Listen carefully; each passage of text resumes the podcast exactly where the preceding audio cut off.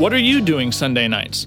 Come join Friendship with God radio Bible teacher Tom Cantor of the Friendship with God Fellowship Church every Sunday night at five thirty p.m. at The Vine at nine three three six Abraham Way, Santee, California. Watch and listen live around the world to Tom Cantor Sunday evening on YouTube dot com by searching for Friendship with God Fellowship or by going to our homepage at friendship with god dot org. That's friendship with god dot org.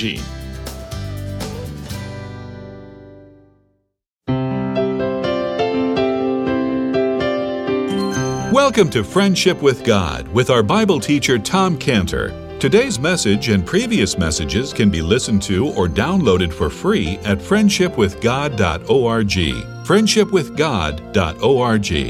You can also obtain free resources from Tom Cantor and view our online bookstore at friendship with god dot org or call us at eight hundred, two four seven, three oh five one, eight hundred, two four seven, three oh five one.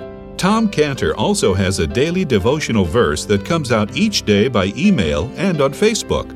To receive this small daily devotional verse that Tom Cantor puts out, you can sign up at friendship with god dot org, friendship with god dot org, or find Tom Cantor on Facebook by searching for Tom Cantor and Friendship with God.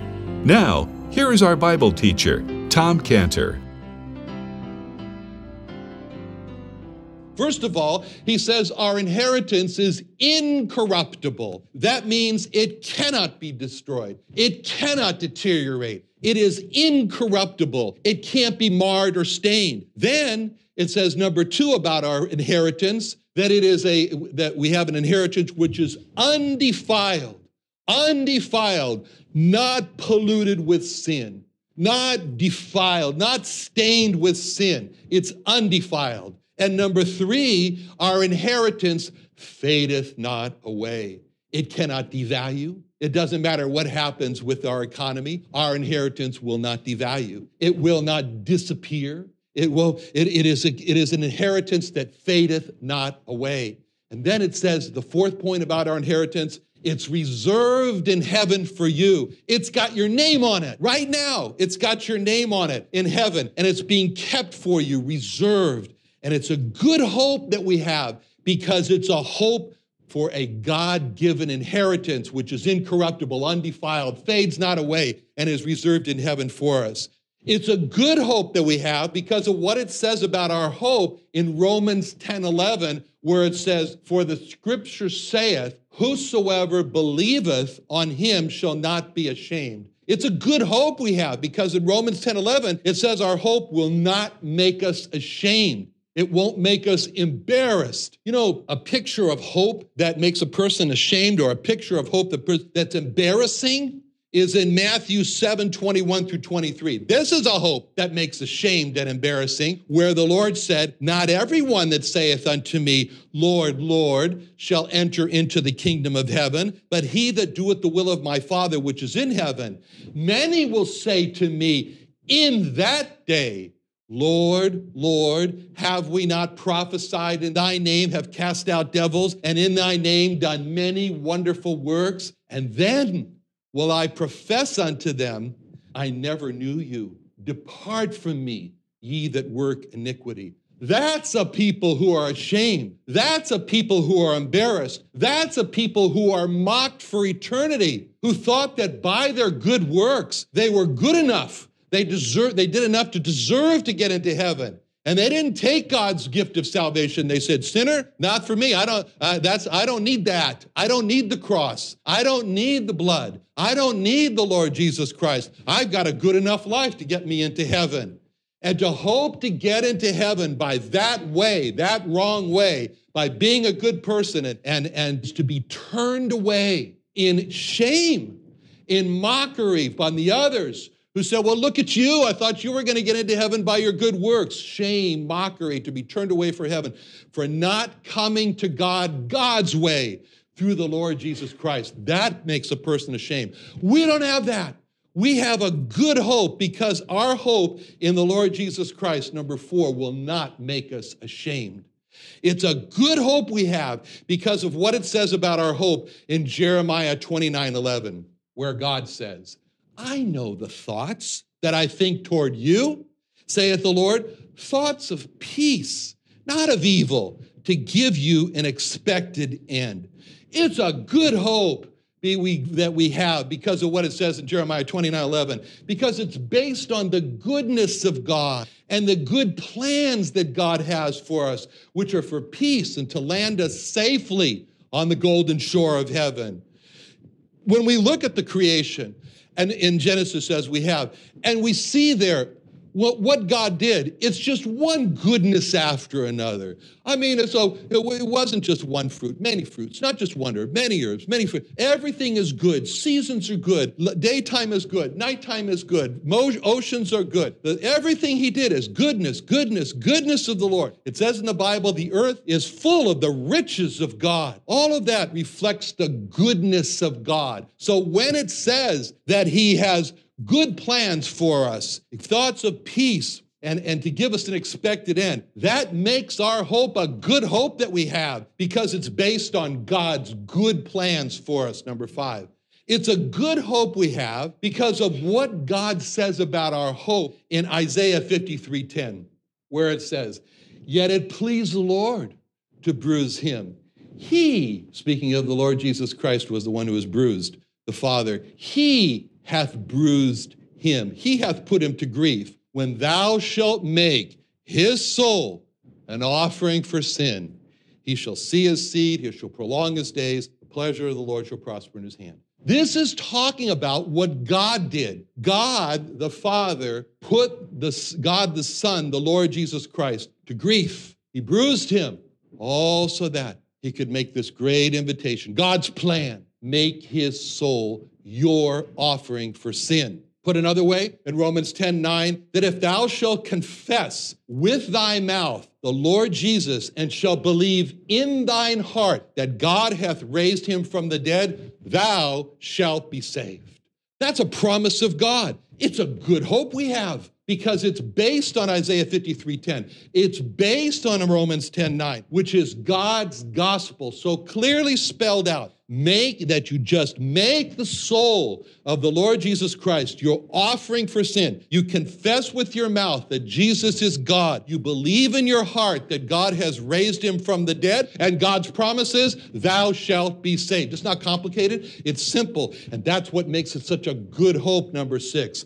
It's a good hope we have because it's based on obeying God's gospel. And then it's a good hope that we have because of what it says about our hope in Titus one two.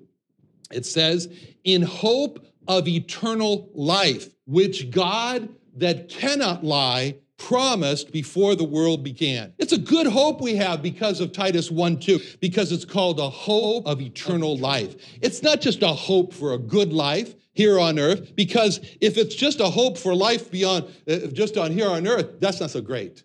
But it's a hope for life beyond this life. The Bible has a description of a person who only has hope for this life alone, and that's in First Corinthians fifteen nineteen, where it says, if in this life only we have hope in Christ, we are of all men most miserable. A person who is described as, if in this life only we have hope, is described as a person most miserable. A person who has hope in this life only is like a person sitting on death row. And how good can a last meal be when you're on death row?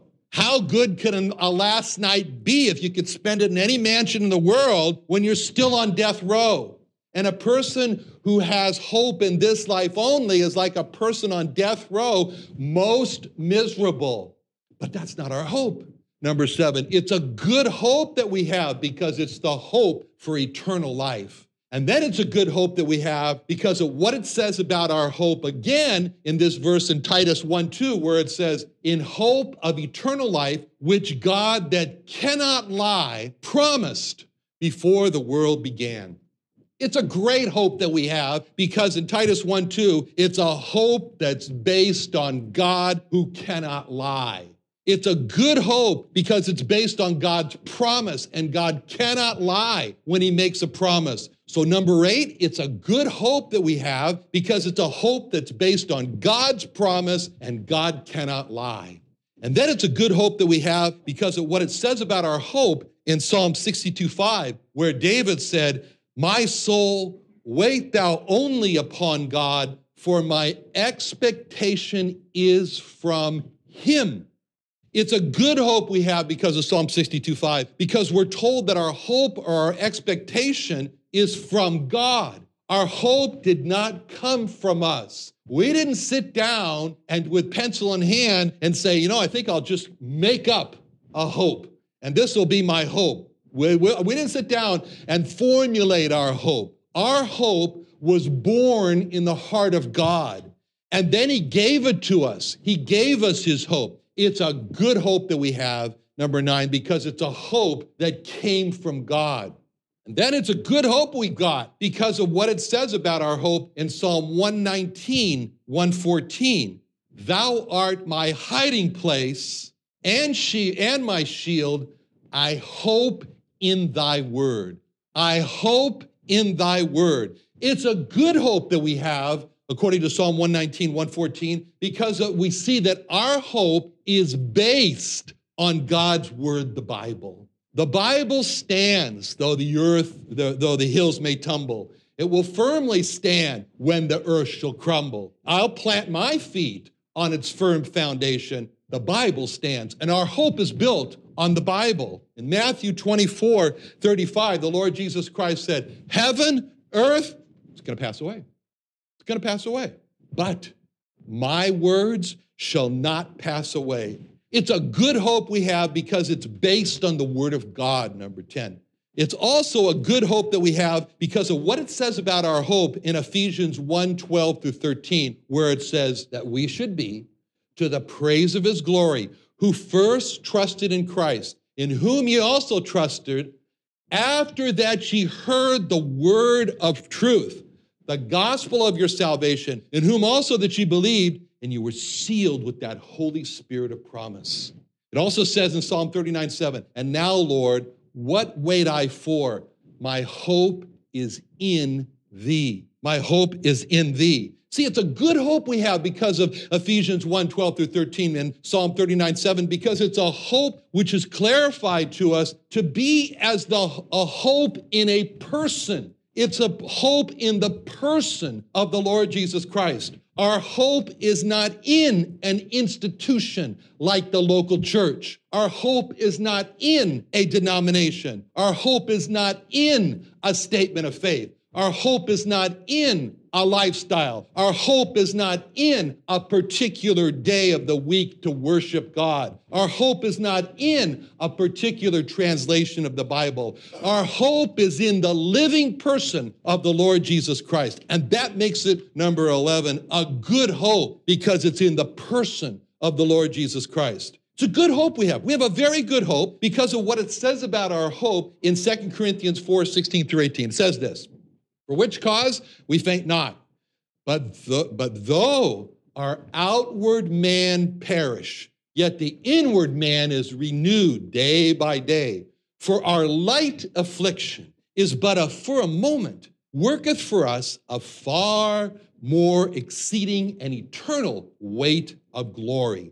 While we look not at the things which are seen, but at the things which are not seen. For the things which are seen are temporal, but the things which are not seen are eternal." See what this verses are telling us about our hope? We have a good hope. It's a great hope because in Second Corinthians four, sixteen through eighteen, our hope is stated to be not in our outer self, but our hope is in our inner self, in our soul. It's a good thing because if our hope is built on our healthy condition, we are all men most miserable.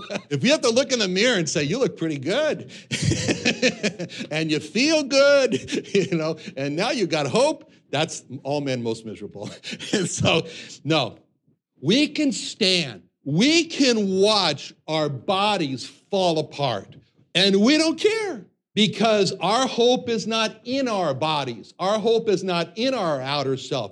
Our hope is in, the, in, our, in our inner self. The Lord has saved our souls. And we're just like the hermit crab who lives in the shell until he grows where the shell's too small. Then he leaves that shell behind and goes into another one. That's a picture of death. for the believer, that death, that there is a non-material, there is a, there is the us that can be seen, that's our bodies. There is the us that cannot be seen, that is not seen. The us that can be seen, the Bible calls that temporal, passing away. The us that cannot be seen, that's eternal. And God says, God says, your hope is not in your body, in, your, in what is seen. Your hope is in the resurrection, as it says in Acts twenty-four fifteen. And we have hope toward God, which they themselves also allow, that there shall be a resurrection of the dead, both of the just and the unjust. It's a good hope we have because our hope is not based, it's not in our outer self, it's in our inner self. Number twelve, number thirteen. It's a good hope that we have because of what it says about our hope in Isaiah twenty-five eight. He shall swallow up death in victory, and the Lord God will wipe away all tears from off all faces, and the rebuke of his people shall he take away from off the earth, for the Lord has spoken it. Similar to this is in Hosea thirteen fourteen, where God says, I will ransom them from the power of the grave. I will redeem them from death. O death, I will be thy plagues. O grave, I will be thy destruction. Repentance shall be hid from mine eyes. First Corinthians fifteen fifty-four to fifty-five. So when this corruptible shall have put on incorruption, and this mortal shall have put on immortality, then shall be brought to pass the saying that is written, death is swallowed up in victory, quoting from Hosea thirteen fourteen. O grave, where is thy sting? Uh, o death, where is thy sting? O grave, where is thy victory? This is good hope we have because of what it says in Second Timothy one ten, but is now it made manifest by the appearing of our Lord Jesus Christ, who hath abolished death and hath brought life and immortality to light through the gospel. It's a good hope we have because of these verses in Isaiah twenty-five eight and Hosea thirteen fourteen and First Corinthians fifteen fifty-four for fifty-five and Second Timothy one ten, because our hope is for the defeat of our greatest foe. Our hope is for the abolishment of what we were we, we are absolutely helpless to fight against, which is death. We have no tools, we have no power, we have no ability to fight against death. We may hold a loved one so dear to us who's sick and dying, and we can say to death, you won't take him, you won't take him. And death laughs at us and grabs that one right out of our arms. That's our foe, death. And we are absolutely helpless. But our Lord Jesus Christ is the one who puts his face right in the face of death and said, I will be your plagues. I will be your destruction. And that's our hope. Our, it's a good hope we have, number thirteen, because our hope is for the destruction of death through the Lord Jesus Christ, or by the Lord Jesus Christ. He destroys death. It's a good hope what we have because of what it says in Psalm twenty-three six. Surely goodness and mercy shall follow me all the days of my life, and I will dwell in the house of the Lord forever. Same thing is said in, by the Lord Jesus Christ in John fourteen one through three. Don't let not your heart be troubled, neither let it be afraid. You believe in God, believe also in me. In my Father's house are many mansions. If it were not so, I would have told you. I go to prepare a place for you. And if I go and prepare a place for you, I will come again and receive you unto myself, that where I am, there ye may be also. It's a good hope we have because of Psalm twenty-three six and John fourteen one through three, because we're told that our hope is to be with the Lord Jesus Christ in heaven forever in his house. Number fourteen. Now, it's a good hope that we're going to find as we study in the book of Ruth. And we're just going to discover these good hopes and the comfort as treasures when we come to the to this book, and like we're coming to any other book, if we keep the goal in mind, we keep the, the purpose in mind, which is as we come to the book of Ruth, if we just keep saying, as I come to the book of Ruth, I want to find more, more about Jesus, more about Jesus, would I know, more of his grace to others show, more of his saving fullness see, more of his love who died for me, more about Jesus, let me learn, more of his holy will discern, Spirit of God, my teacher be, showing the things of Christ to me, more about Jesus in his word, holding communion with my Lord, hearing his voice in every line, making each faithful saying mine. We won't be disappointed. We won't be disappointed when we come to the book of Ruth with a heart that just keeps saying more, more about Jesus, more, more about Jesus, more of his saving fullness, see, more of his love who died for me. And God's going to show us these wondrous things about the Lord Jesus Christ out of this little book of eighty-five verses that he's preserved perfectly through thousands of years. And we're going to learn together. And I'm going to be learning too. And I'm looking forward to learning from God and then passing it on to you in the process, being thrilled the second time as I try to deliver what God teaches me. And this book is like the book of Esther. You know, it's like the book of Esther in several ways. Like the book of Esther, this is a book that might have been named after a man instead of named after a woman. I mean, Esther might have been named after Mordecai, or but it was named Esther. And Ruth might have been named after Boaz, or it might have been named after Naomi, but it's named after Ruth. And like the book of Esther, this book is named after a woman with a non-Hebrew name. We got over that. Esther is a Persian name. Ruth is a Moabite name. Moses is an Egyptian name. So we have these names. And like the book of Esther, this book is about love. Not a romantic love, but pure love. A love first for a, a love for God, a love for God that translated itself into a love for another. Esther loved God, and that translated into her love for Mordecai. Ruth loved God, and that translated into her love for Naomi. And like the book of Esther, this is a woman who is able to fulfill God's purpose through marriage. Esther, through her marriage to King Ahasuerus, was able to save the Jewish people. Ruth, through her marriage to Boaz, was able to give birth to King David's grandfather. Ruth was King David's great-grandmother. And in the book of Esther, there was a warning. And that warning, which we covered many times, is that Esther, if you don't see And if you don't seize this singular opportunity in your life to save the Jewish people, you'll lose. But God won't lose, and he'll bring deliverance to, a, to the Jewish people from another. And in the book of Ruth, there is that person who we don't even know his name. He's anonymous. He's an anonymous relative. And, we, and he didn't see And he didn't seize the opportunity, that singular opportunity in his life to be King David's grandfather, great-grandfather. So he lost. But just as Mordecai said, God did bring another, and his name was Boaz, who took his place. And like the book of Esther, this book was likely not named by that woman. Mordecai probably wrote Esther. And Samuel probably wrote Ruth. But like the book of Esther, this book opens with a Jewish family in a very sad state of affairs in a foreign land. That's what we found in Esther. And like the book of Esther, God honors the woman for the risks that she took, great risks. And like the book of Esther, there is a God-fearing mentor who guides our heroine in the background. For Esther, it was her cousin, Mordecai. For Ruth, it was her mother-in-law, Naomi.